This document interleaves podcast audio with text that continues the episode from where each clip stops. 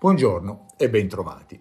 Gli investitori in questo periodo sono di fronte ad un bivio dove, con poca visibilità ed in presenza di segnali spesso contraddittori, è difficile scegliere tra uno scenario che prevede tassi più alti più a lungo ed un'economia in crescita ed uno scenario in cui siamo prossimi ad una fase di rallentamento economico che permetterà alle banche centrali di attuare una politica monetaria più accomodante a breve. La settimana è stata dominata dalle preoccupazioni che, al di là della tragedia umana legata ad un conflitto, la reazione di Israele possa innescare un allargamento della crisi ad altri paesi, compromettendo i già delicati equilibri in Medio Oriente. I mercati finanziari attraversano una fase in cui spesso le buone notizie sulla crescita vengono interpretate come cattive notizie per l'inflazione. È successo anche in questa settimana negli Stati Uniti. Il Dipartimento del Commercio ha riferito che le vendite al dettaglio sono aumentate dello 0,7% ad ottobre, circa il doppio delle aspettative di consenso, confermando lo stato di salute dell'economia, mentre la produzione industriale è stata al di sotto delle previsioni, un dato che avvalora la tesi che i rialzi dei tassi di interesse stiano provocando un rallentamento dell'attività economica. In questa situazione instabile e senza una chiara direzione, l'umore dei, mer- dei, mercati si è volto al pessimismo, non solo a causa dell'evoluzione della situazione in Medio Oriente, ma anche per i commenti del chairman della Fed, Jerome Powell. Pur confermando i recenti commenti secondo cui l'aumento dei rendimenti sta inasprendo le condizioni finanziarie ed aiuta la Fed nel suo obiettivo di riportare l'inflazione al 2%, Powell ha affermato che la Fed è intenzionata a rimanere vigile ed una crescita persistentemente al di sopra del trend potrebbe giustificare un ulteriore intervento restrittivo. In Europa, dove a parte i sorprendenti dati sull'inflazione in Gran Bretagna, stabili rispetto al mese precedente ma superiori alle attese, non abbiamo avuto sorprese sui dati economici. Tra gli investitori, però, è riaffiorato il timore che l'inflazione non sia ancora domata.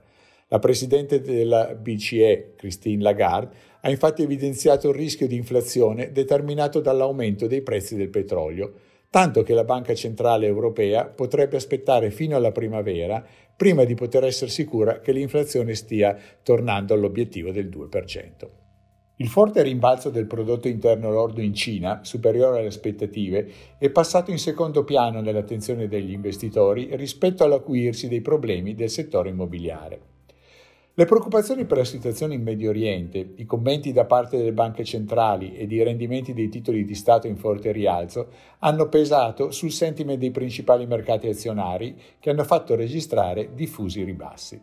Lo Standard Poor's 500 ha chiuso la settimana a meno 2,4%, il Nasdaq a meno 3,2%, l'Eurostock 50 a meno 3,44%, il Nikkei a meno 3,3% e l'MSCI Emerging Market a meno 2,7%.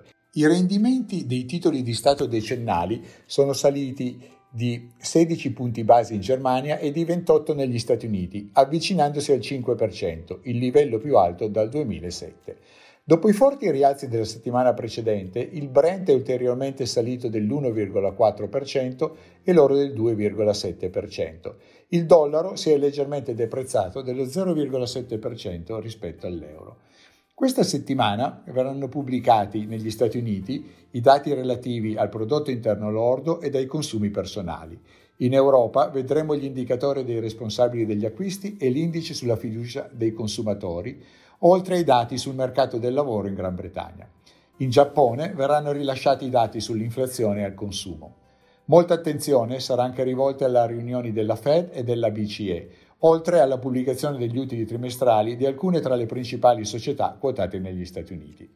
Il mercato rimane di difficile lettura e sconta uno scenario di soft landing che a noi sembra ancora ottimistico, per cui, per quanto esistano opportunità, dobbiamo muoverci con prudenza e raccogliere con pazienza tutti i segnali che il mercato fornisce prima di aumentare il nostro approccio ad asset class più rischioso.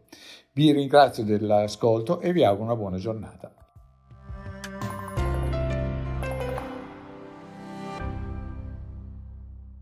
Presente registrazione audio ha finalità meramente informative. Le informazioni in essa contenute non rappresentano un'offerta di acquisto o vendita di prodotti finanziari, una raccomandazione di investimento e non sono da intendere come ricerca in materia di investimenti o analisi finanziaria. Le opinioni espresse riflettono il giudizio di Amundi al momento della loro diffusione e sono suscettibili di variazioni in qualunque momento, senza che da ciò derivi un obbligo di comunicazione in capo ad Amundi. Non si garantisce l'idoneità a qualsiasi scopo di investimento delle informazioni fornite, le quali non devono essere utilizzate come unica base per assumere decisioni di investimento. Eventuali dati riferiti a performance passate non sono un indicatore attendibile di performance attuali o future.